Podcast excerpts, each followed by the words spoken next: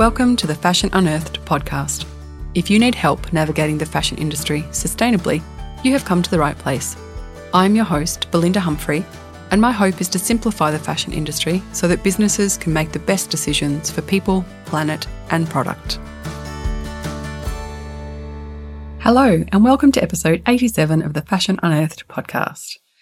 Today, I wanted to talk about something that has popped up on TikTok and I thought it might just be another little signal towards people slowing down a little bit and thinking a little bit more about their purchases. But before I get stuck into that, I wanted to mention that we are fast approaching the end of the year with four weeks until Christmas.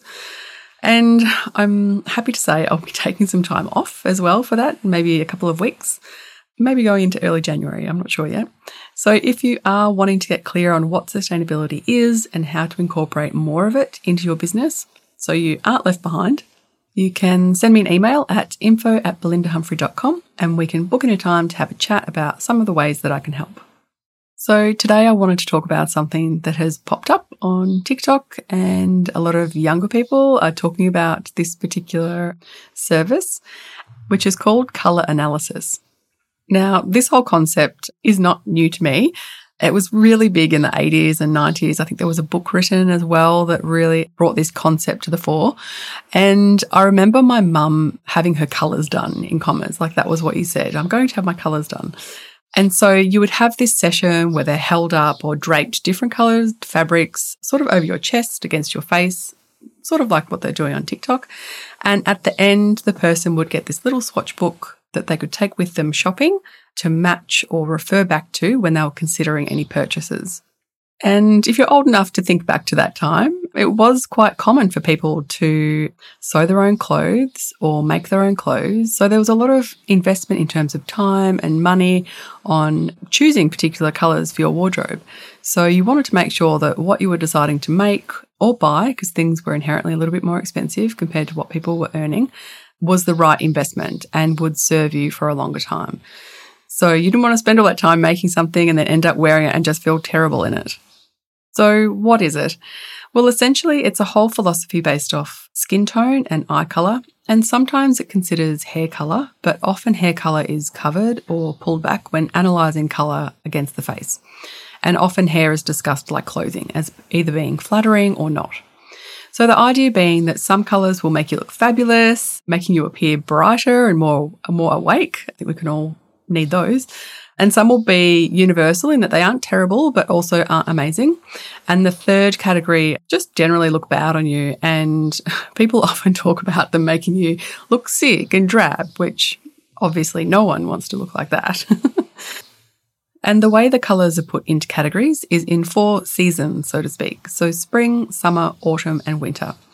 And then within those, there can be soft and dark options to create three subsections to each season. So, such as a soft autumn, a dark autumn, and then just the regular autumn. And this then builds it out into 12 colours of seasons. Now, the underlying foundation to all of this is the colour principles based around three things. So there is hue and temperature or undertone, where some colours have a warmer or cooler slant than others. So it's either a warm or cool color.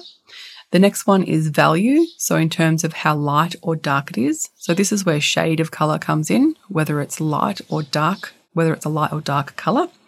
And the third one is chroma or saturation. So how strong or pure a color is, whether it's bright or muted. And to become a color analyst, you have to do some training. You have to be able to train your eye. I know a lot of people on TikTok in the comments will say, I can't even tell the difference. I don't know. They look the same to me, which is kind of the point. So someone is training their eye to look for subtle variations in the contrast between the colors that you're wearing and your natural skin tones and eye color. So it's probably no surprise that the popular filter that people seem to be using isn't giving them much clarity on what colours they are or what season they are. So, what could the resurgence of this particular service or tool be telling us? What is it? What's driving it? Well, initially it was said that this originally fell out of favour in the 90s due to the rise of fast fashion, presumably because if you bought something that you didn't feel great in, customers could just throw it out and buy something else. So when I see young people on TikTok talking about getting their colours done, I kind of add it to my list of signals that things might suggest a younger generation really wants to put more thought into what they're buying and how it looks and how they feel when they're wearing it. And perhaps this is driven by price and them not spending as much on clothing. Perhaps it's seemingly to emphasize their natural qualities and individual nature. But I also think it could be telling us that people are starting to look beyond trend cycles of colour and focus instead on how to buy a product they love for longer. And colour is a huge part of that. And so, why does this matter to fashion businesses? Well, the concept of durability is often discussed when talking about sustainable fashion, and the performance of an item is usually the first thing that comes to mind. However, emotional durability is a huge part of slowing down the churn of trends too. Some might argue that unsustainability is a crisis of behaviour and not just energy and materials. So, being able to consider how colour plays a part in emotional durability will enable businesses to better respond to shifts in how much consumers are shopping and the things they are now considering when shopping. It's always put on the customer to buy less and buy better. And you could argue that the interest in colour analysis is driven by customers trying to figure out exactly how to do that. So I'd love to hear from you if you are looking into color analysis, if you consider this when you're putting your ranges together, if you've noticed a shift in colors changing or things that your customer colors that your customer is preferring, you can DM me on Instagram at Belinda Humphrey or email me at info at belindahumphrey.com. Which brings us to the end of today's episode. Like I said, if you are looking to implement more sustainable practices within your business and you want to figure out how to actually do that, then I'd love to jump on a call with you and talk about your business and the ways that I can help you do exactly that. You can email me again, info at belindahumphrey.com, and we can set up a time to chat. As always, you'll find the show notes and any links for today's episode on the website, belindahumphrey.com, in the podcast section. Thanks so much for listening. See you next time. Thanks for listening to the Fashion Unearthed podcast. If you want to get in touch, head over to belindahumphrey.com or you can find me on Instagram at belindahumphrey.